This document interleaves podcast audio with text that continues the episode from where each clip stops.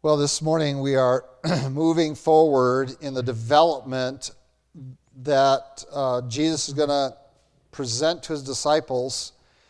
And I want to keep putting in front of you the objective, where we are going with this, and as we lay down each, each layer of this presentation of Christ. And our objective is that we enjoy perfect peace, the love of the Father, and fullness of joy. These are the three manifestations that Jesus wants all of his people to experience and to possess. And sometimes you can possess something without fully experiencing it because that happens in a human uh, in the human uh, life. Um, we are capable of possessing something that we don't experience, but we are still the possessors of it. And so we are called upon to have this. This is the evidence that we want in our life that um, we are in the, in the place that God wants us to be. And functioning there should be the norm in the Christian life. To function with fullness of joy, to function with perfect peace, to function knowing we have the love of the Father in us. And so that's our objective.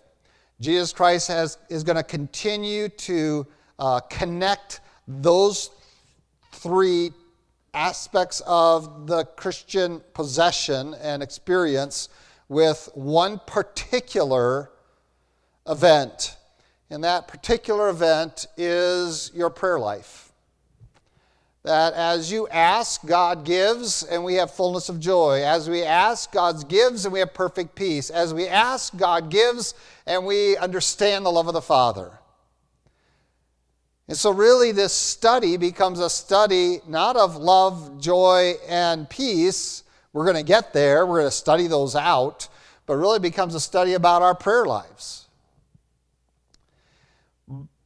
But all those promises that we keep seeing in these three chapters ask whatever you want, anything in my name, and I will give it to you. The Father will give it to you. I'll pray the Father will give it to you. The Spirit will. All of these promises connected to an active, vital prayer life have dependent clauses. That is, there are conditional statements to these. If, if, if, if. It is those that we're going to center in on for a while. And while it may seem like what we are really studying is the Christian life, um, what we, what, how Jesus presents it is these, uh, this is the, the, the prerequisite to an active prayer life. Now, we would think of, in our uh, last Lord's Day evening, we talked about the disciplines of the Christian life that we want to communicate to our children, among them being prayer. And, but Interesting enough, uh, prayer is going to be one of these because it says ask. So we're going to get to that um, when we get to the next layer because you do have to ask. You can't just assume God knows your needs. You're going to sit there and wait for Him. He, he requires us to ask. And so we find um, these disciplines are there, but they have requisites behind them. And the Christian life is, I would contend, encapsulated by your prayer life. That it is one of the strongest evidences of what's going on in your relationship with God. I will compare it to your relationship with each other. That if you don't communicate to one another, if you do not grace one another with your, uh, more than just your presence, but with your engagement um, of your mind and your voice and your time, that you have a broken relationship. Whether that is one or the other, you have that. And so we recognize that the evidence that I have a good relationship, as well as the thing that, that supports and, and encourages that relationship, is communication, and so it is with God. Hence, when we are in His Word and in prayer, we are communicating with God. And that evidences a relationship and simultaneously encourages that relationship, builds on it, strengthens it. And so we're going to get to this whole facet. So all along here in the next few weeks, you're going to be talk, we're going to be talking a lot about how your Christian walk correlates with your prayer life. Because that is where Christ places it. We've already looked at the foundation. We've established that the Father had to send the Son, that the Son made the provision for us to have a relationship with God at all. By his coming, his death, burial, resurrection, ascension, we have a mediator. And that we have to trust in him. That is our response. And that next layer we have established is that we believe in him, uh, not only in his works, in the signs, in his teaching, his words, but in who he is and what he has accomplished. So we have looked at those levels of belief that makes you a child of God. And rather than, than being satisfied with the minimal level of belief, we are called upon to, to strive after the deepest level of belief. Let's get out of the shallow end and let's go into the waters over our head a little bit and get into believing in Jesus Christ, the, the incarnate one. And so we're going to actually delve a little farther in that today. Based upon our response to his provision, uh, when we receive him by faith and believe in him, he provides us this wonderful gift of Holy Spirit. We spent the last three weeks studying him and looking at his uh, activities as Jesus Christ outlines them here in John 14, 15, 16. So we've established that foundation. Now, from here on out, we are going to really be talking about people who have received Jesus Christ as their Savior. They have responded to the work of Jesus Christ by faith believing, have received Holy Spirit uh, in their life, and now they have that structure in their life. They have that helper, that, that, that paraclete with them. And so now we are going to be calling you to respond to his activity. The Holy Spirit's presence does not mean he's active. The Bible makes it very clear that you can resist him. We studied that. That you can quench him. We studied that as well. Uh, and that, there's one more resist, quench. Grieve him. There we go. Thank you. That we can grieve him as well. So, yes, you can diminish the work of the Holy Spirit even while he's present in you. He will not override your will to do his work. He simply will not do that. He waits for you, as Christ waits for unredeemed man to receive him and doesn't make them accept him. Uh, so Holy Spirit waits for believers to submit to him to be active in their lives. And so he waits, often latent. He's a latent power in most believers that just waits for us to cut him loose and, and give him authority in our life, to let him have control. And so we come to this message and a series of messages that are for people who have the Holy Spirit, who have him residing in them. And why is this important that I establish this? Because you can try to do these seven, eight things I have on my list here that, well, Jesus has on his list uh, without Holy Spirit, and you will be frustrated. And you'll say, This didn't end the way Pastor said it would. Well, that's because you're trying to do it by your own strength and not by the power of Holy Spirit within you. And so while you have to allow Him to work in your life, um, without Him in your life, trying to do these things, these religious activities we often associate with these, um, will be frustrating to you. And I've heard it. I've heard people uh, by their testimonies. Uh, and, and yes, they are testimonies, not of salvation, but against salvation. Oh, I tried that religion stuff, didn't work for me. That's a testimony. And what they're testifying to is that they didn't fully believe, they didn't receive the Holy Spirit, they tried to live the Christian life, were frustrated and gave up and said, It's not for me, it doesn't really work. It might work for other people, but it doesn't work for me. Well, it doesn't work for you because it didn't begin well. You didn't establish the foundation of that, of fully trusting in Jesus Christ. And I'm convinced that there are a lot of people at this point in Jesus' ministry who at some point believed because they saw blind men see, they saw lame men walk, they saw uh, demon possessed uh, made well. They, they, they'd seen all of that, they believed, but then when Jesus said, If you want to come to the Father, you can only come through me, uh, you're going to have to eat of my flesh and drink of my blood, and that's too hard, and I don't like that. And they walked away. It didn't work out for me. That Messiah thing didn't really happen for me. Well, why?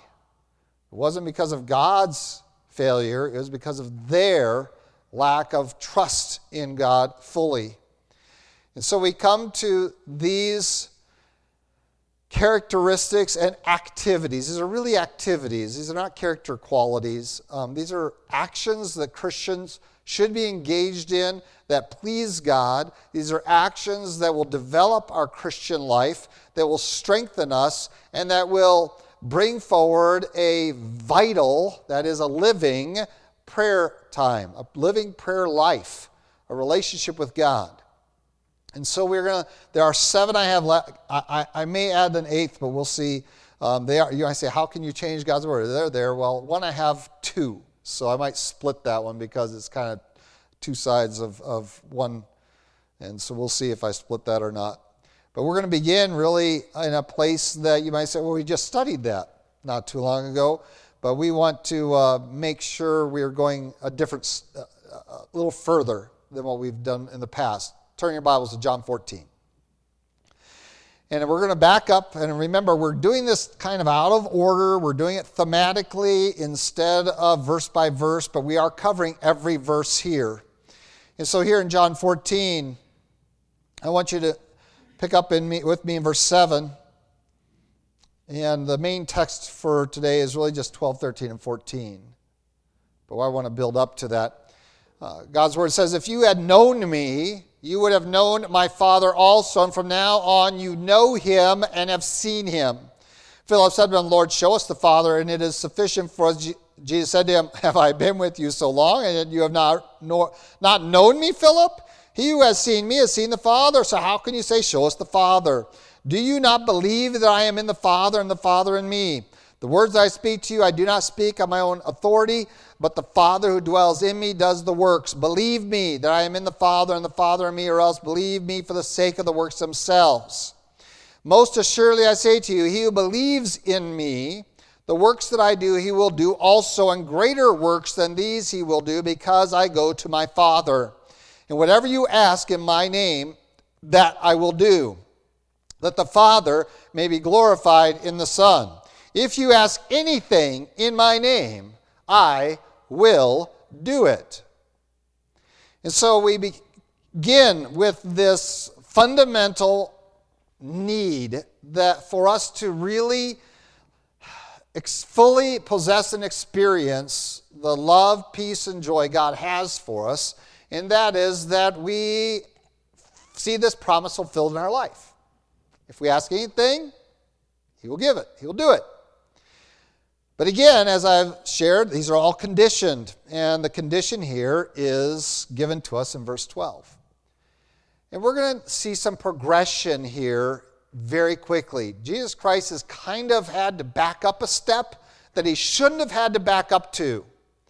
And he had to back up to the step of, Don't you know me? Because he says, You know me. Uh, and, and so, and in verse 7, you have known my Father, you know God, you know me, you know Him and have seen Him. Uh, and so, uh, every, you are my disciples. You know me, you know the Father, you know my Father and me are one, you know all that. And then Philip says, uh, Well, if you'd show us the Father, it would help. He says, Oh. So he has to back up. And we already studied this part where he has a back and says, You should believe me. And he goes back to the levels of belief. You should believe the works at least. You should believe my word. You should believe that I am in the Father and the Father in me, that we are one. So we have the three levels of belief described there in those verses. We've already studied those. But Jesus Christ didn't really want to have to communicate that. He had to because of Philip's condition of unbelief. Show us the Father. And Jesus Christ says, I want to talk to you beyond that. I want to discuss something about the Christian walk beyond that. I thought you guys all knew me. In fact, he just says, You know me, you know the Father, you know that Father and I are one. You have believed my testimony, my works, and my person to the degree that you have know me.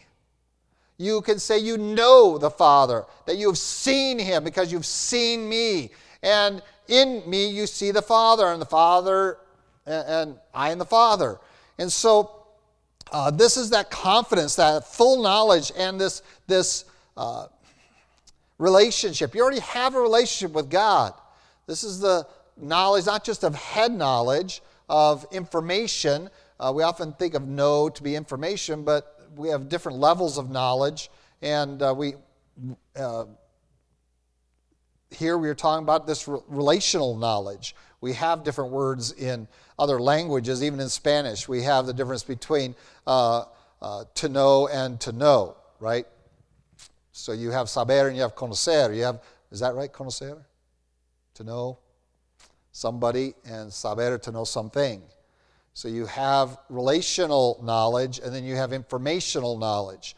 And so similarly, we have those words in the Greek. We don't have it very well in English, which is why the Bible wasn't written in English, because this is the sloppiest language on the earth, really, I think. And so we have a very precise language here. So you know me. We have an intimacy. You have been with me, you have followed me, you, you are trusting me, so you have a, this intimacy with me. Not only a head knowledge, but, but a, a, a personal knowledge. And if you have that with me, you have it with the Father, and you have it with us together. And so that is, that is the function, that is the result of believing in Him. And if it's absent, then we have to back up and we say, now you have to believe in what I have said. Um, I've speak what I've spoken to. You have to believe that I am in the Father. You have to believe at least the works. We have to back up to the original belief of that faith of salvation, salvific belief. So he backs up and spends a few verses to rehearse again salvific belief.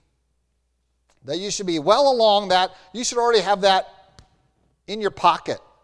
That should already be so substantial that you know me and you know the Father and you've seen us. So he rehearses that again. And then we get to verse 12 and he really gets down to what he wants to talk about, which is the Christian life. He really wants to get beyond that. He's been talking to the crowds about believing in him for salvation. When he's talking to his disciples, he wants to talk about that to them about something beyond that. You already know me. And in fact, he's already told them, You're already clean. Remember, Peter says, Oh, wash my whole body. He says, Well, you're already clean. It's just your, hand, your feet need to be washed because you've been walking out there in the dirt, remember? And he's going to rehearse that again in, in this conversation he has in these three chapters. You are already clean. You don't need salvific faith because that's been established in your life. So now I want to spend a little time talking about your relationship with me and the Father and the Spirit for from here on out. What's it going to be like? What should you be engaged in? And we get to verse 12, and now we pick up where Jesus really wanted to go. He had this little interruption for a few verses because Philip says something that has to be corrected. And every now and then in my conversation with even established, what you think are mature believers, they said something, I have to correct it. Well, why? Because that's the words of an unbeliever. That's a thought, that's a philosophy, that's a mentality of a non Christian. And it has to be corrected immediately when we're in the, in the body of saints. When you hear something said that isn't uh, consistent with salvific faith, it needs to be corrected immediately. So Jesus does that with Philip and the others as well. But now he wants to get back. All right, so we established, reestablished what salvific faith, what believing, really believing in him is. Now I want to talk about what I really wanted to address. Verse 12. Most assuredly, I say to you, he who believes in me. The works that I, I do, he will do also, and greater works than these he'll do because I go to the Father.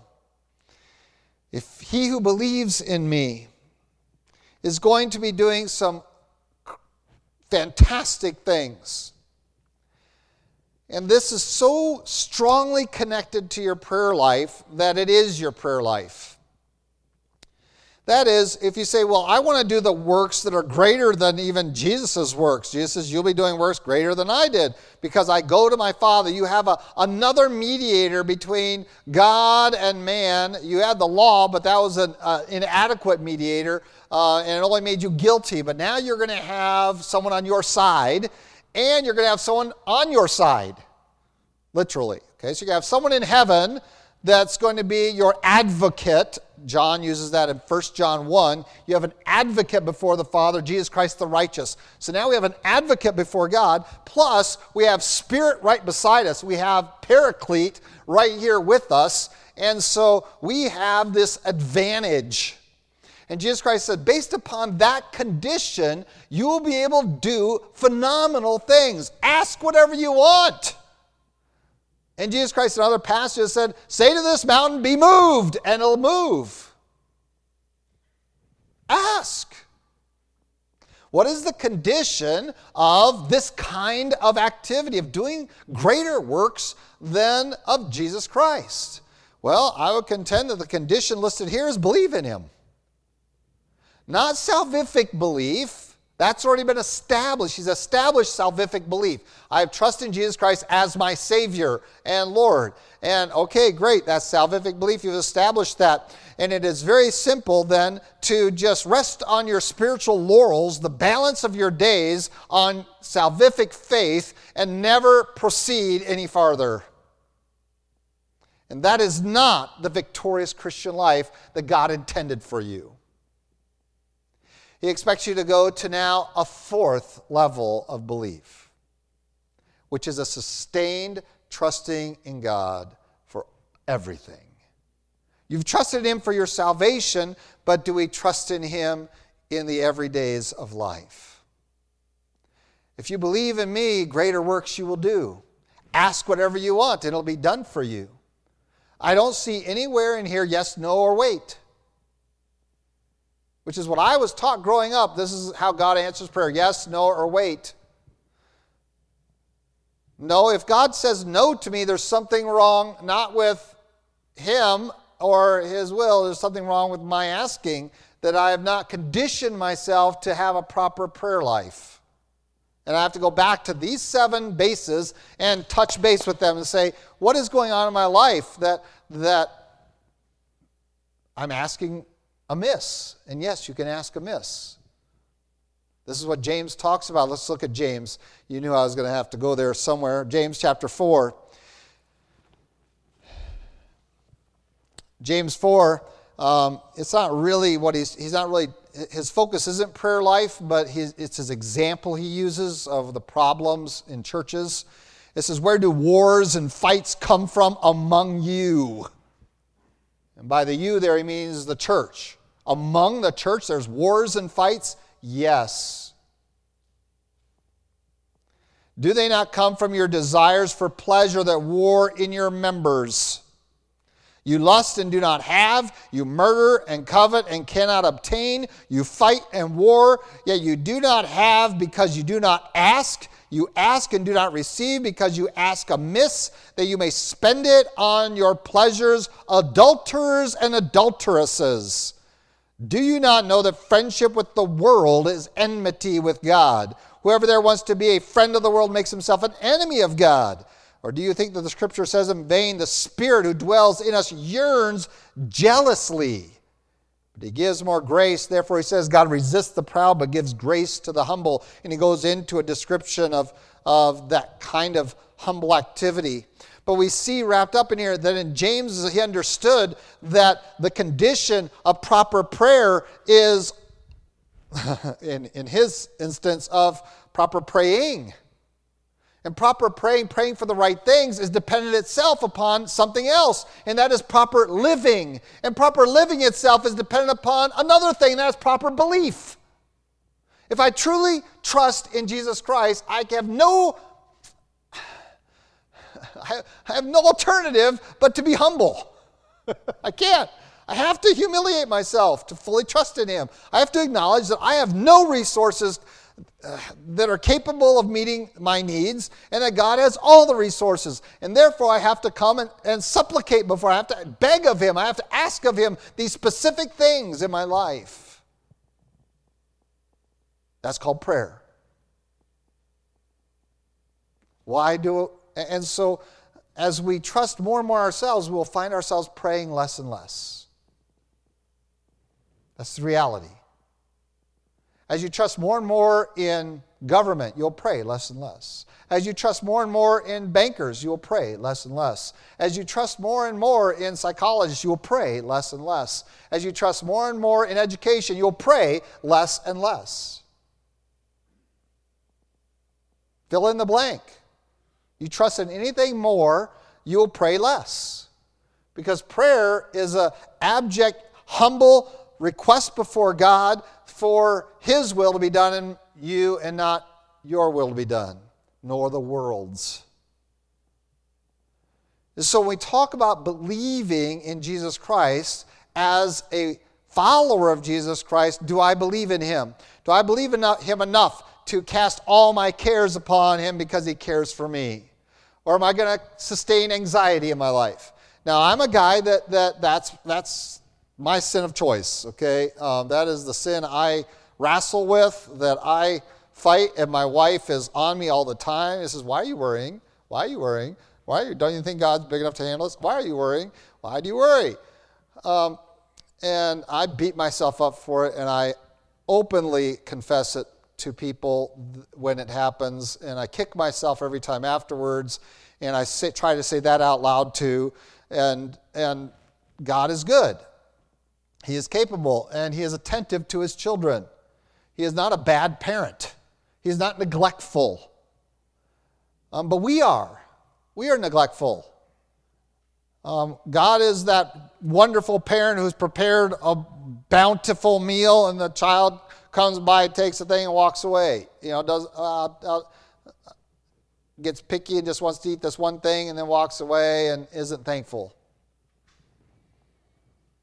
We cringe at that, yet that's exactly our relationship with God. We don't want to sit down and engage Him at His banquet table. We want to be able to walk by, live our own lives however we please, and just walk by the table and take whatever we want, whenever we want, uh, however much we want of whatever. And so we just want to be browsers at the banqueting table of God and expect God to just keep it all warm and fresh for us so whenever we happen by and think we might need to partake of a little bit, we can do it. We don't want to sit down and have a meal with God. Not really, because we don't really trust Him that much. We don't want to have that belief relationship that I have to humble myself before Him and be thankful and rejoice and then be filled. Why do we have unfulfilled joy? Why do we have imperfect peace? Why does it seem that we are absent of love? I mean, look at James. There are wars and fights and murders among you.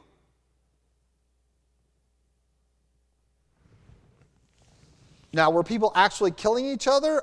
I don't know, but Jesus Christ says if you hate your brother, you've murdered him in your heart. You're guilty of murder because you hate one another. And so he calls them adulterers and adulteresses because they're showing that while they have trusted in Christ as their Savior, they're not trusting Him with their daily walk. They are not believing, they're not doing the works of God. And the work of God, by the way, uh, one of the greatest works of God is to love people that you don't like. That's one of the most powerful works of God um, in a church. Well, we love each other. Do you like them? Not really, but I love them. They ask anything of me, I'm there for them. I'll, I'll, I'll do what needs to be done. I'll fulfill whatever they need to do, and I'll do it with all my heart, and I'll do it in a loving fashion. I won't ever hold it against them.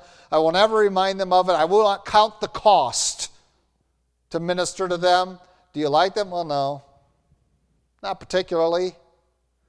You know, it's not somebody I, I would choose to be in my inner circle of closest friends, whether it's a personality thing or whatever. Um, but I love them. That is a phenomenal thing the world can't comprehend. And it's shameful that churches don't have it. It tells you who they trust. They trust their own opinion of men. They are not humble. They are proud, which is what James is getting at. You're boasters. You're proud. Um, that's where it all is. You're, you're driven by your own desires, you're, what pleases you instead of what pleases God. And this belies something.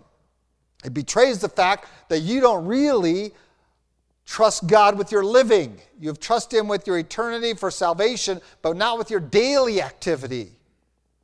And that's why when Paul says, pray without ceasing, we go, what's that all about? Because we're not believing without ceasing. You see, if we walk the Christian walk, believing in God each step, prayer is the natural event. It is the ongoing thing. I, am praying, I'm having a conversation with God. I am rehearsing His Word in my mind and my heart because I have hidden it there that I might not sin against God. I am engaging it in meditation and thought. I'm trying to apply it consistently in my life. And while I'm doing that, I'm conversing with God in my prayer time. And that is not just the little time in the closet um, it, it, uh, that we set aside for prayer. It's not from 5:30 to 6 on Sunday evenings when we do that corporately. Those are important times and precious times, but there should be ceaseless times. There are occasions that my wife and I say we need to talk. And that means something's going on that we need to sit down and have focused conversation on, and uh, and and uh, we'll find a place to do that uh, in our home. And when you have children, that can sometimes be a challenge. Uh, but we'll set aside time for that. And there needs to be those occasions that you say, "I need to talk and uh, with you, Lord," and you need to set aside time for that depth and that uh, seriousness of engagement. But if you think that's the only time I talk to my wife, you are sadly mistaken. okay? Because pretty much if we're together, we're usually got something to talk about. And in fact, if it's gone silent for a while, every now and one of us say, What are you thinking about over there? You know, especially I do a lot of this when I'm driving. When I'm driving, I drive, and I seldom talk a lot. Um, in fact, I've taken entire lengthy trips without saying even a word. Uh, and I'm usually going through scriptures and plowing through things in my brain. And, um, and then every now and then they'll say, What are you, what? You're awful quiet. Well, I'm studying on something in my head. Um, but I can still engage in conversation now that you've interrupted me. I don't say that. Why? Because I have a relationship. They have access. They have uh, permission to engage that. We have a relationship. So, if we have a relationship with God and we are truly trusting Him with our daily bread, give us our, this day our daily bread, then we are going to be engaging Him on a regular basis, not just in these focused times of purposeful conversation, but in the daily things. Once we believe, truly believe that God is with me always, oh, what a transformation it is to your prayers. But truly believing means that I'm going to have a different kind of life. There will not be wars and fights. There will not be a desiring after the pleasures. I will not be asking amiss just to spend it on myself, just for my own interests. But rather, I'm seeking out the interests of God. This is what it means to truly believe in Him as a believer as a follower of Jesus Christ, I'm going to continue to believe in him. I'm going to trust in him. As we go back into Hebrews, we see again this same concept. And I just want to try to reinforce this in some of these other passages. Hebrews 11 is, we call it the faith chapter um, because we have a lot of, of examples of these people of faith, the cloud of witnesses that we have around us that speak of what it means to be people who walk by faith. Um, not just come into relationship by faith, trusting in Jesus Christ to have a relationship with God, but to walk in a relationship with God by faith. And so faith is described in the first few verses, but I want to jump down a little bit to verse 6. But without faith, it is impossible to please him. For he who comes to God must believe that he is. That's salvific faith. You must believe that he is. Now, here's the next. And that he is a rewarder of those who diligently seek him. My question is do you really believe that? Do you really believe that God is a rewarder of those who diligently seek him? That is, do we have in our mind a good and generous and benevolent God who waits for us to meet the qualifications and is cheering us on and providing us every assistance he can so that we could have a vital prayer life? Do we really believe that that is who God is? Or do we have this idea that God is up there with this, these, these thick castle walls that have to be somehow penetrated and is stingy and waiting and saying, just try to get to me? Oh no. This isn't the God of the scriptures. This is the God that came down and dwelt among us, and right before he's getting ready to be betrayed, tells his disciples repeatedly, Ask, ask, ask, and it'll be done for you. Just believe. Believe not only in me to know me, but believe to walk with me, to walk in me. And thus, the life of faith is one that is pleasing to God we believe that He is, but we also believe that He is the rewarder of those who diligently seek Him. He is waiting to give out awards. He is willing to, He desires to reward it. That's who He is, that's His nature. Can you imagine Him in His relationship with Jesus Christ going, oh, I don't really feel like doing that for you today? When Jesus Christ prays, no. By the way, the same is true in the Old Testament by other great prophets. And Hebrews is going to talk about that, that, you know, a guy prays and the rain stops. And God says, I'm not going to let it rain there until the guy prays again and says it's time to start it. Wow. God is right on it. And as soon as that same guy comes over on the Mount Carmel and builds himself a altar and sacrifices and pours water all over the sacrifice and praises God, bam, there's the whole thing's burned up. God isn't like, oh, you big show off. I'm not going to do that for you. No, he just can't wait. Put me to the test. The, the psalm says, taste and see that the Lord is good. Put, me, put it out there, put it to the test. And for the young Christian, I encourage them to do that. Why? Because I'm not afraid that God's going to let them down. I'm not afraid of that.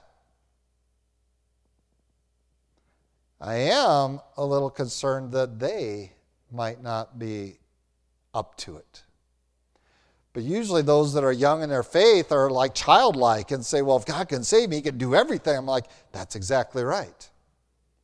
And I love listening to your children pray. And oh, we should never discourage that because they really believe. They really do believe that God listens to them and they expect an answer and God listens.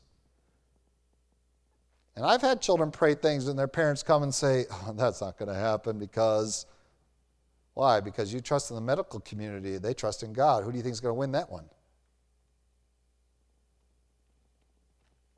You see, you tried to make it so you could not conceive children, and your child prayed for it, and now you're with child. So you tried to trust in yourself and the medical community, and your little child trusted in God. It's impossible. I can't get pregnant. Yes, you just did. Yeah, that's happened in my ministry. You see, who do we really trust? We'll trust and people, I deal with this on a consistent basis, unfortunately. And it is one of the tragedies of being in the ministry. is people come to me seeking advice or whatever. You give them God's word. You say, This is the, the, the principles of God's word to be applied to your circumstances. And they look at me and say, Pastor, I can't possibly do that. And I become sad because they've just told me they don't really trust in God. It's not that they don't trust in me. You could say no to me all you want, and I, I when I'm speaking in another narrative, I'll, I'll often say, "Well, I was mistaken on that one," or, but when I'm giving you God's word and saying this is what God tells us to do in these circumstances, and you say, I can't do that, and you refuse to follow through on that, then you have exhibited that you don't trust God. And so, do I expect you to have an active prayer life? No, not at all. I don't expect God to hear your prayers whatsoever because you have to believe in Him, first of all. Not just trust Him for salvation. Now, these are not, I'm not talking about, you know, questionable people about their salvation. These are people that, that were established in their faith and leaders in churches, and yet they evidenced unbelief in their daily life. And the, the range of evidence of that is so wide in my experience as a pastor that sometimes I wonder if any of us really believe that Jesus will give us whatever we ask, that we can really obey and that we can really follow His word, that, he, that these things really are true. And this has been a journey for me as a pastor to realize not to take it personally. The only one that's going to take it personally is God. He's going to take it personally. Why don't you trust in me? And as much as we might cast an uh, eye, a suspicious eye at a guy like Philip, say, just show us the Father and we'll be happy. And, oh, what is wrong with them? Oh, that we would cast an equally suspicious eye at ourselves every time we trust X, Y, or Z instead of God.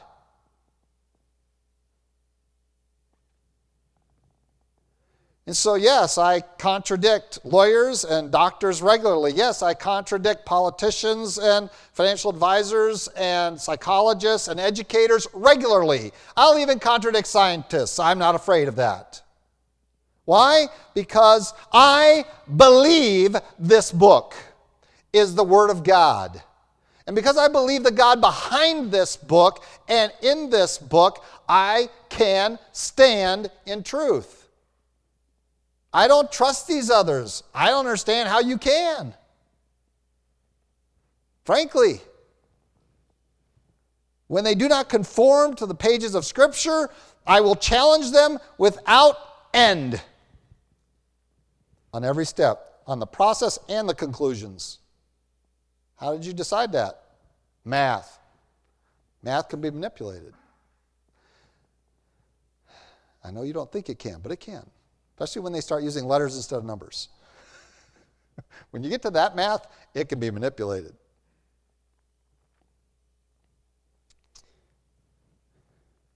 Do we really trust God in our daily life? Most assuredly, Jesus says to us, if we believe in Him, whatever you ask in my name, I will do, and the Father may be glorified in the Son. If you ask anything in my name, I'll do it. Are we asking such things that we might glorify the Father? Do we believe the Father enough to pray in such a manner that we will bring glory to Him? Not ease for ourselves, but glory to Him. What will bring God, him, God more glory? My comfort or my suffering if it meant hundreds would get saved because of it. What would bring glory, greater glory to God? There have been many, many. It's okay, I'm just going to go to this microphone. There have been many, many martyrs who understood the principle. I want to live my life. I believe in God to such a degree, I will suffer even death to bring him more glory. Does that sound like something that goes on in your prayer life? I want to bring God more glory. I, if I truly believe in Him as the God of my life, and I'm trusting in Him for every step of my life, then I want every aspect of my life to bring Him glory. Then it will be reflected in my prayers. Lord, bring yourself glory in and through me and my life and what you have entrusted into my care, whether it be children, whether it be resource, other resources, whether it be ministries. Lord, I want you to receive the glory because I believe in you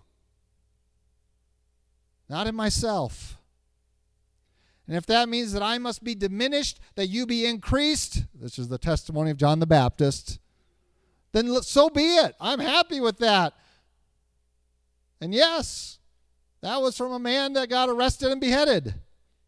He must increase, I must decrease. This is what it means to believe in Jesus Christ daily. Take up your cross daily and follow him. Peter says, or Paul says, I'm crucified with Christ, nevertheless I live, yet not I, but Christ lives in me. This is what real Christian belief is. Not was, not when you accepted Christ. That was the beginning of it. That was salvific faith. I'm talking about a walking faith that says everything now is to His glory. And when that is the condition of our heart that we truly believe, it will affect our prayers. And so, why do I pray for you? Because the Father loves you. I love you. But I also know the same principle is true that if everything goes easy with you, that you are likely to trust Him less. Do you remember what happened to Israel? When they lived in paneled houses and had great barns and many animals, what did they do? They went off and worshiped their neighbor's gods. If you have the love of the world in you, you're not going to pray properly. You're not going to pray to God's glory. And so Jesus Christ associates this concept that if you believe in me, you're going to bring glory to the Father and then glory, or glory to the Son and glory to the Father. Whatever you ask in my name, I will do that the Father may be glorified in the Son. And we are in the third position there. So we are the askers. Why does Jesus want to give us anything? Jesus is going to give us that which glorifies the Father that the Father may be glorified in the Son. So when I say, Praise Jesus, He answered my prayer, the Father is also glorified because Jesus and the Father are one. So we're in the third position there. And so we want to see the Son glorified, but the Son knows that if He's glorified, the Father is glorified. This is what it means to believe in Him and to do greater works than Jesus. I would contend that we have opportunity to do phenomenal things. And when I say that, usually when people say, oh, the works of Jesus, they think, oh, you're going to go out there and heal, and you're going to go out there and cast out demons. And, and I don't dismiss the possibility and even the probability of that. But Jesus says you're going to do greater works than that. There's works greater than that? Oh, yes. When dirty, rotten, disgusting, evil men turn and trust in Jesus Christ, this is a greater work than even Lazarus coming back to life physically. It is the greatest work there is for men to go from dead to living spiritually. This is the greatest work. At this point, Christ, I don't know that there are too many walking around out there that would have would be described that way. They believe in him, but Pentecost hasn't come, and even his own inner sanctum, we have one betrayer, and you have another guy that says hasn't quite gotten it yet. Just show us the Father. They're all going to desert him pretty soon. They're not willing to suffer with him yet, but it's coming. But we have an opportunity to bring people to Christ and that can immediately take those steps of faith to believe in Him on a daily basis, to trust Him fully with everything, including my life.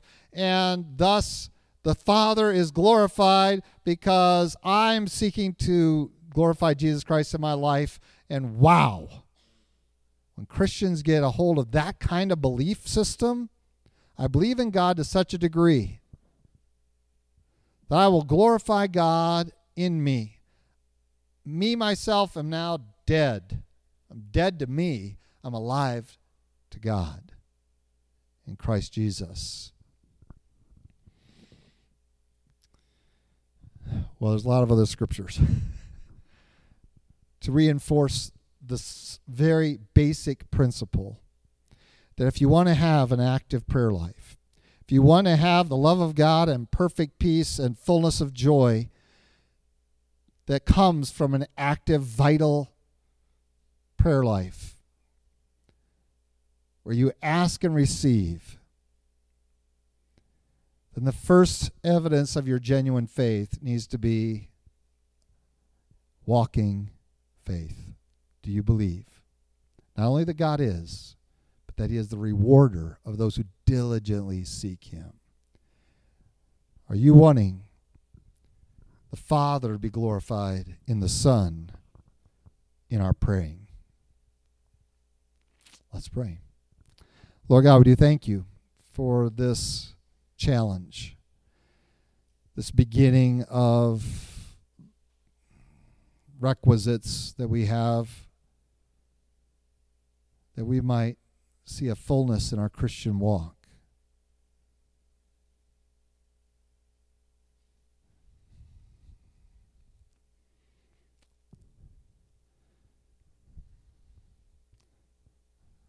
Lord, we confess before you the sin of believing in this world. We believe in textbooks, we believe in newspapers, we believe in videos, which all are manipulated by men.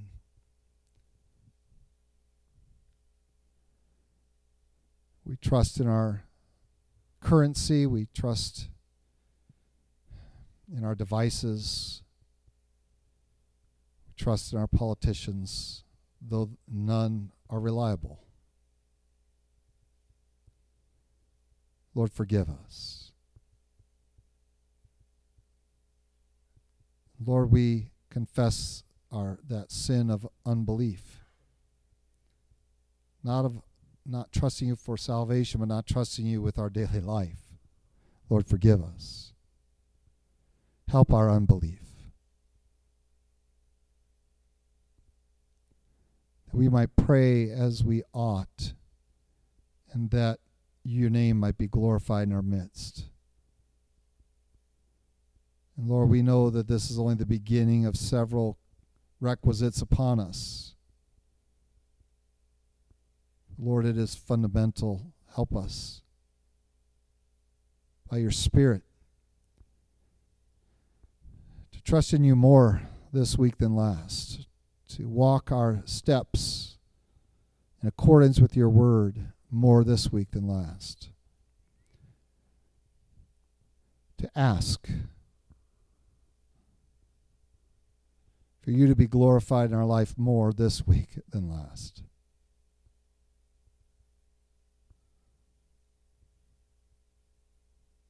In Christ Jesus' name we pray.